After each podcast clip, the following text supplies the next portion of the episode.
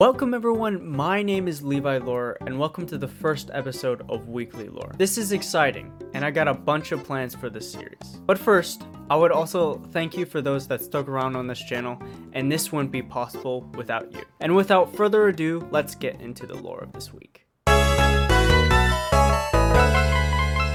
Considering the given subject, we are talking about fitting in. And is it possible to be regarded as the cool guy no matter what position you're in. Let me start by saying this. Freshman year of high school was like that for me. I had so many friend groups, they hung out with me, asked me what I was doing, and wanted to hang out.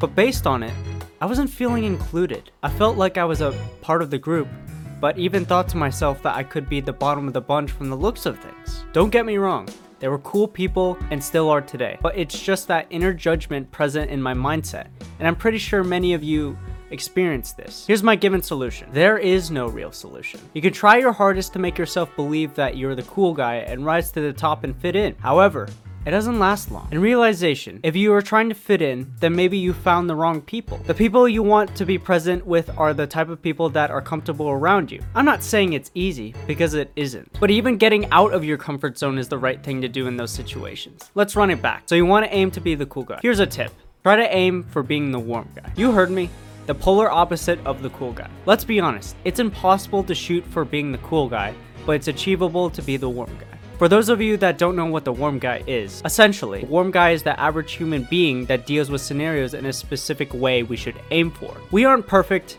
and we never are, but it's easy to lose control of perfection, and that's what the warm guy provides. He gives you the necessary pause and tells you it's okay to be a failure sometimes. It's alright to be anxious for the upcoming exam. The warm guy acknowledges emotions within the mind, is mindful, and deals with feelings in a healthy manner. At the same time, you may be struggling to pursue getting rid of emotions and try to act calmly in a given scenario. My friends, it's even more difficult not to deal with your emotions. So trust me, it's a work in progress. Well, that's all the time we have for today. I hope you enjoyed episode 1 of Weekly Lore, and if you did, consider subscribing and a like rating down below if you enjoyed.